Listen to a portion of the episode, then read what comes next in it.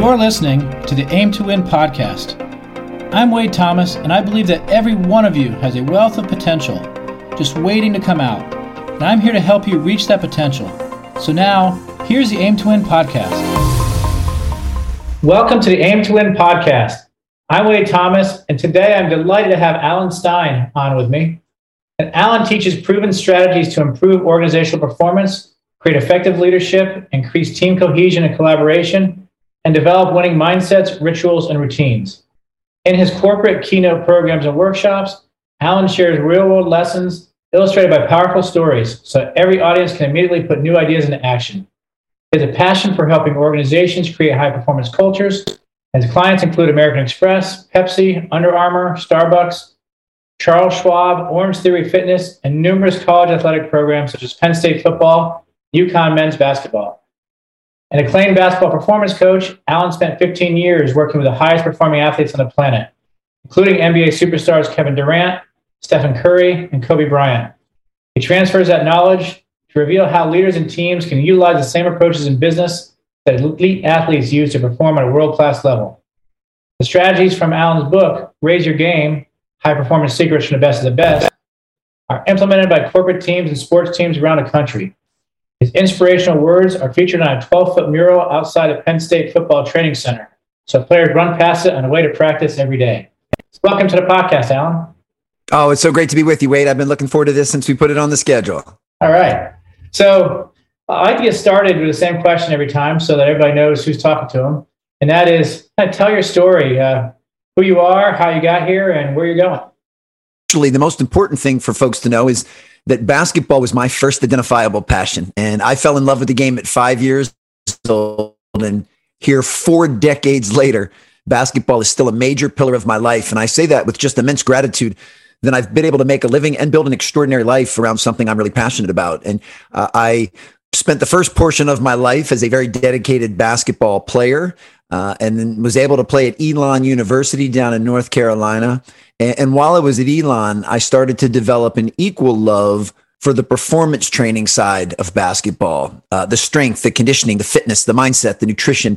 So when I graduated from Elon in the late 90s, I figured what could be better than combining my original love of basketball with my newfound love of performance training. And I became a basketball performance coach. And I did that for just over 15 years, uh, really specialized at the, the youth, middle school, and high school age level because that's where I felt I could make the biggest impact. You know, it was really important to me that that I could serve as a role model to the players I was working with above and beyond serving as a coach. And I was able to work at two really renowned high school programs in the Washington, D.C. area that have produced over a dozen players currently in the NBA. Um, Kevin Durant being the most notable, and having an opportunity to work with such elite level high school players that got me some additional contracted work with Nike, with Jordan Brand, with USA Basketball. And I got an opportunity to observe um, and, and work events for guys like Kobe Bryant and Steph Curry and LeBron James. So I've had a very interesting journey that I've been able to see both sides of the, the curtain. Uh, I've been able to see what it takes to, to reach that proverbial mountaintop and, and really work towards mastery of your craft. But I've also seen what it takes to stay there and sustain excellence and high fulfillment for long periods of time. Uh, and then five years ago, I made the very intentional pivot to leave the basketball training space and move over to the corporate side. Strategies that I learned through basketball, I show them how to apply those uh, to business and to their lives. And, and ultimately, uh, I'm a guy that, that lives his life based on principle. And I like taking the principles with the highest utility and showing folks how they can use those in, in different aspects of their life. So I'm having an absolute blast doing what I'm doing and, and very grateful and fortunate to be able to do it. Yeah, excellent, excellent story. Um, so, tell me about your book a little bit. You know, what, what's um, sustaining your game is a little bit different than other similar books. Talk about it that. is. So, so I actually, so I have two books. So, Raise Your Game came out in 2019, and Raise Your Game, I realized that that reaching that proverbial mountaintop is only part of the challenge. You know, the real challenge we face in life is being able to stay there and sustain excellence and sustain high performance and I'll say, you know, in full transparency, I write the books that mirror what it is that I'm going through in my own life at that time. So, in essence, I write the book that I need to read myself. Uh, and I do that because I find it incredibly um, not only empowering, um, but it, you know, somewhat enlightening and therapeutic to be researching and writing about the very things that I need to work on and that I need to improve. And then, of course, I do that in full service of others. You know, I figure um, if, if I'm writing a, a, you know, trying to do some research and write on how you can sustain excellence and fulfillment, um, I'm certainly not the only one. There's other people that would hopefully find find value in that. And you know, while I was uncovering this topic of sustaining excellence, and you know, I'm, I'm interviewing and talking with and observing and researching people that have been, you know, excellent at their craft, not just for years, but for decades. I came to the conclusion that there were three things that that most commonly undermine our ability to sustain performance and excellence, and that is stress, stagnation, and burnout. And that if we can find ways to manage, avoid, or reduce stress, stagnation, and burnout, it, gives us a pretty good shot at, at leading an, an excellent life. And, and those really hit home with me because stress, stagnation, and burnout are things that I have dealt with and continue to deal with on a very regular basis. So, talk a little bit more about that. You know, stress, stagnation, and burnout are kind of the three things that get in the way. How does somebody know they're there? It isn't always obvious, is it? No, and, and and I'm glad you brought that up. I mean, awareness in any area of our life is always the foundation. It's always the starting point and it's always the prerequisite. You know, you'll you'll never fix something you're oblivious to and you'll never improve something that you're unaware of. So being aware of the fact that you are stressed or that you are stagnating or that you're approaching burnout is absolutely vital. And and yeah, it's not always as obvious as one would think. Uh, in fact, it's it's usually more obvious when we see it in someone else than it is when we see it in ourselves. And and I've always been a big believer to heighten self-awareness and awareness in general. It's always important that we insulate ourselves with people that care enough to tell us the truth and that can help us see some of these blind spots. So, um, you know, stress is usually one that I think most people are very aware of. Like we know when we feel stressed, um, and that's something that I think happens, you know, on the daily. Uh, stagnation is a little trickier. Uh, stagnation is one that we often don't recognize ourselves, um, but oftentimes a loved one or a friend or a colleague can recognize it in us and just say, "Hey, you know, I I feel like you've been treading water. I feel like you've been, you know, on the the hedonic treadmill. I don't feel like you've been growing and making progress. I feel like put on mental cruise control and you're just stuck." And and that's certainly you know some some courage to be that honest so um, when you have someone that cares enough to tell you that, uh, I highly recommend that you don't defend or deflect or blame or complain or make excuses, but you actually take what they're saying, you know, and, and be very grateful for it. And then same thing with burnout. Um, burnout can often be confusing because burnout is, in essence, it's a combination of both stress and stagnation.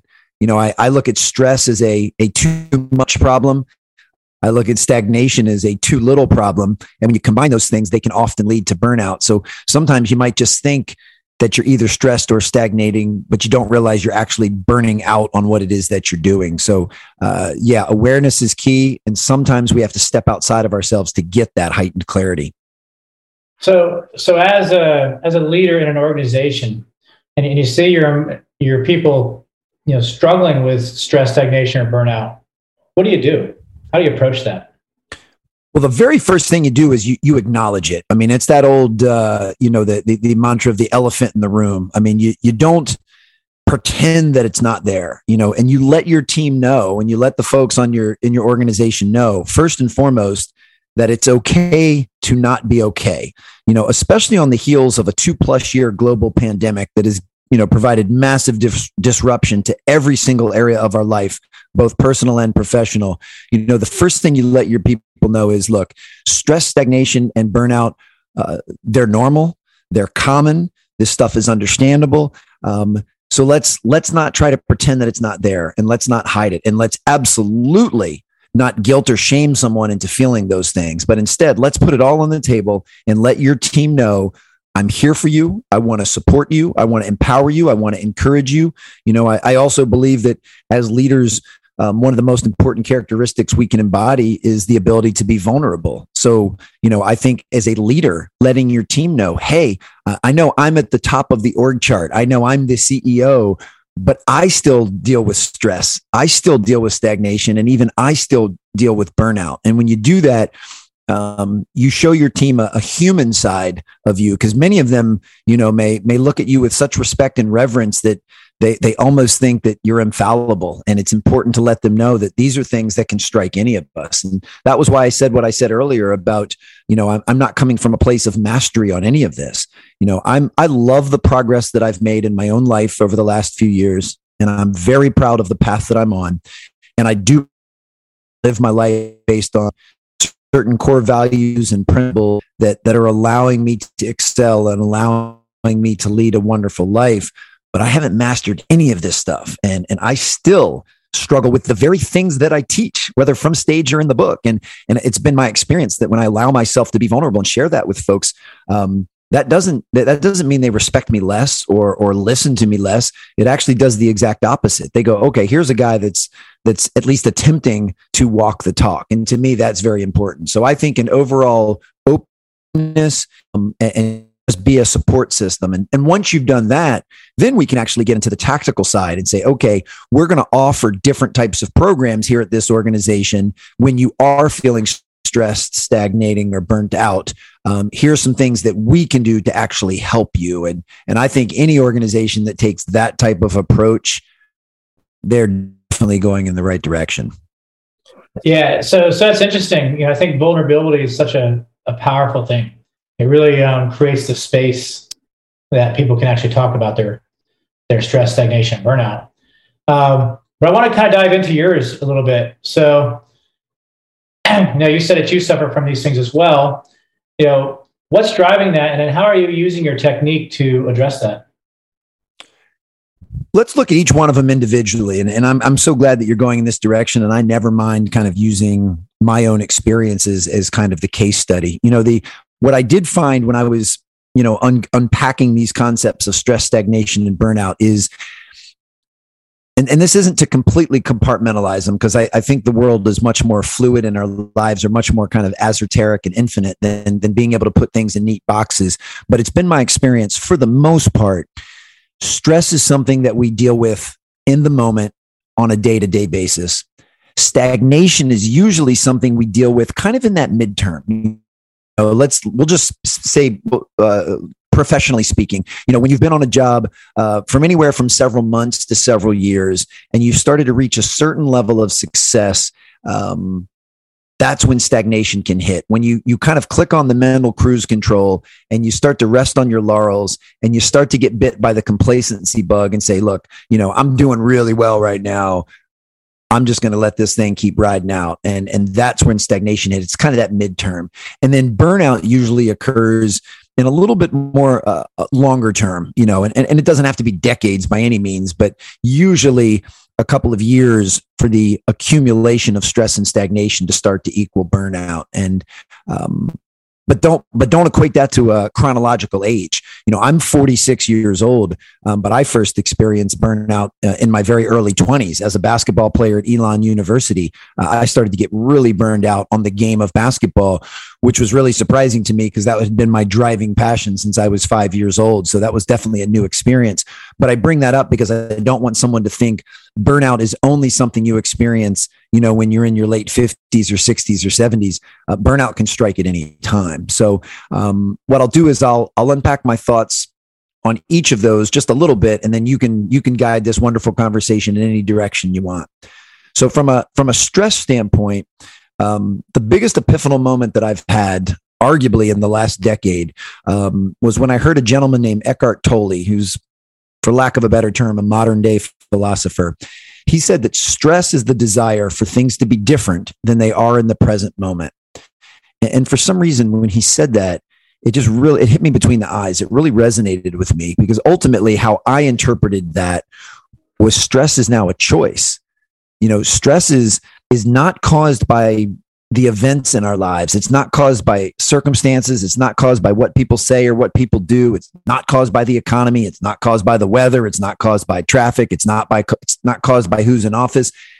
It's caused by our resistance to those things or our perspective of those things um, or how we internalize those things. So the events in and of themselves do not cause stress. It's how we choose to process them that does. And once I, I, you know, came to that conclusion, I mean, that just changed everything for me because prior to that, I think like many people, and this is why I have so much empathy and compassion. Prior to that, I had always kind of played the victim card. I had always felt you know, that if if the economy was doing well, business was down, and that was that was making us. It's like no, that wasn't doing it. It was my opinion of that, or my perspective of that, or my resistance to that, which was causing it. So once I, I kind of flipped the script on that, I found that incredibly liberating and empowering because now that means I have the keys to the car and I am in 100% control of my stress level. Now, I don't control these events by any means, but I control my response to them. So now I do the best that I can, and certainly not perfect at it, but I do the best that I can um, to not worry too much about what's going on, but put all of my focus in my response to what's going on. So that's been a huge help. Um, and, and, let me just say so that, that you or your listeners don't think I, I live in some type of fantasy land. Uh, by no means saying that the things that go on in the world are to my liking or that they're always aligned with my preferences. I'm not even saying that some of the things that happen in this world are necessarily good. What I'm saying is I don't control those things. I only control my response to those. And my response is what will dictate my stress. So that's that's my view on stress. And now from a stagnation part, um, I'm a big believer that the outputs we have in life, our attitude, our mindset, our perspective, our mood, you know, what we create, how we serve, all of that is directly um, connected to our inputs what we read, what we watch, what we listen to, who we insulate ourselves with, who we spend time with, um, who we follow on on social media. So if you want to improve your outputs, then you need to start changing and up leveling your inputs. So if if you find that you're stagnating and you're just treading water, you're just running in place and, and you're not growing and developing and evolving and improving, then you need to, to increase your inputs. You need to start reading, watching, and listening to better stuff. You need to insulate yourself and invest time with better people. Uh, and you need to make sure that whatever you're consuming, you know, whether it's something on Netflix or something on Instagram, that you're consuming a higher quality of an input. And when you can do those things, that's a, a great way to help jumpstart and break you out of stagnation. And then lastly, with burnout, uh, burnout is a is a misalignment between the hours and sacrifices that you put in and the meaning that you find in the work that you do.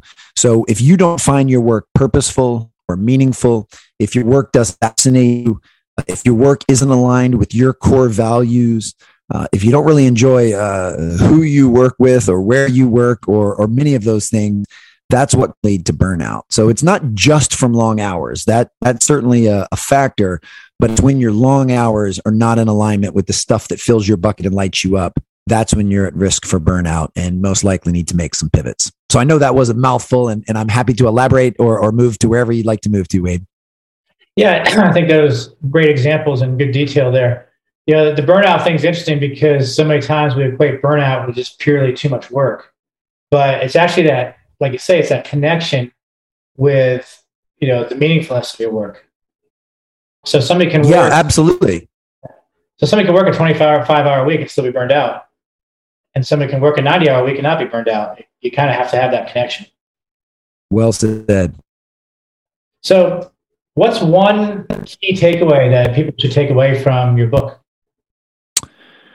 Well, one that, and I share this from stage, and I, I share portions of it in both books. Um, I think one of the most important things folks need to do uh, is get crystal clear on their core values. You know what what do you believe in? You know what what do you stand for? What what are the non-negotiable principles that that you use to help guide your life? And you have to get really crystal clear on them because um, you know if your if your your vision is is somewhat foggy then your results will be somewhat foggy as well. So you can't be ambiguous. You got to figure out you know what are the most important core values and then use those as a guide to decision making um, this actually makes decision making easier. Now this doesn't mean that you won't still have really tough decisions to make whether they're parenting decisions or whether they're a, a, vocational decision, you'll still have hard decisions to make. But now you have a construct and a filter at which to use. And you simply say, is doing this thing in alignment with my core values? And ultimately, that takes you a, a little bit closer down the path of also saying, you know, is, is this decision, choice I'm making now, or, or the, the way I'm behaving right now, is this in alignment with the person that I'm trying to be?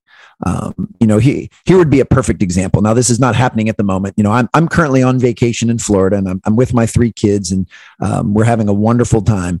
And let's just say that during this podcast recording, my kids are, are causing quite a ruckus out there in the other room and they're acting a fool.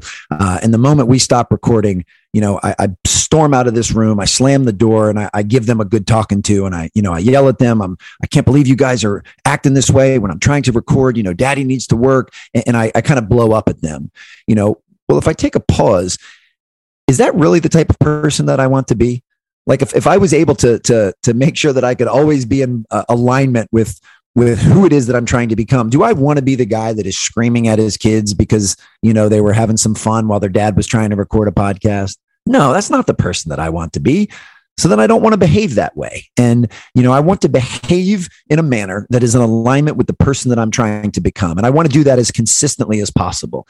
Uh, and I say consistently because um, I don't, I personally threw out perfection years ago. I mean, I, I am far from perfect and make plenty of mistakes. And like everybody listening to this, you know, we're all human and we're all fallible. So I don't ever want anyone to be stifled by perfection, but rather motivated by progress. But nevertheless, I want to ask myself, do I want to be the type of person that gets bent out of shape because my kids were just acting like kids? You know, do I want to be the type of father that slams the door and screams at his kids when they're not acting exactly the way that I think they should be acting? No, I don't want to be that guy. So, with that in the back of my mind, then I try not to behave that way. And if and when I do make a mistake or I do make a decision that's not in alignment with the person I'm trying to become, uh, I quickly own it. Uh, using this very hypothetical example, I would apologize to my children, let them know that, you know, um, that I, I, probably should have handled that a little bit better and and be vulnerable with them and let them know that hey i'm not perfect um, I should have handled this slightly differently, and I apologize to you guys for behaving that way. And then move on to the next play and just forget about it. So I think one of the most important things for folks to know is you got to get crystal clear on your values, crystal clear on who it is that you're trying to become, and then try to align your daily decisions and habits and behavior to that vision as consistently as possible. And if and when you mess up, just quickly own it, apologize if necessary, and move on to the next play. Yeah, and it's interesting because it ties both to the work life and a personal life.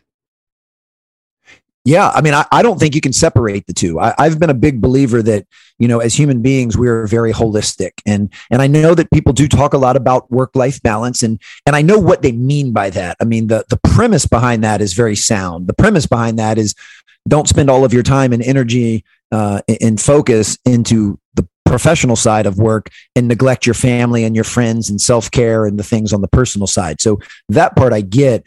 But I, have always kind of struggled with the word balance because uh, when I hear the word balance, it makes me think that there needs to be some equality or some evenness or that you know if you're going to spend 30 hours on work then you should also spend 30 hours hanging out with your family and so forth and that that construct has never worked really well for me personally. Doesn't mean there's anything wrong with it. It's just not a great fit for me. So what I try to do is have work life harmony, uh, work life alignment, uh, work life integration, and just make sure that the way that I show up and the way that I behave personally and professionally uh, is is very similar, which is trying to show up as the best version of myself.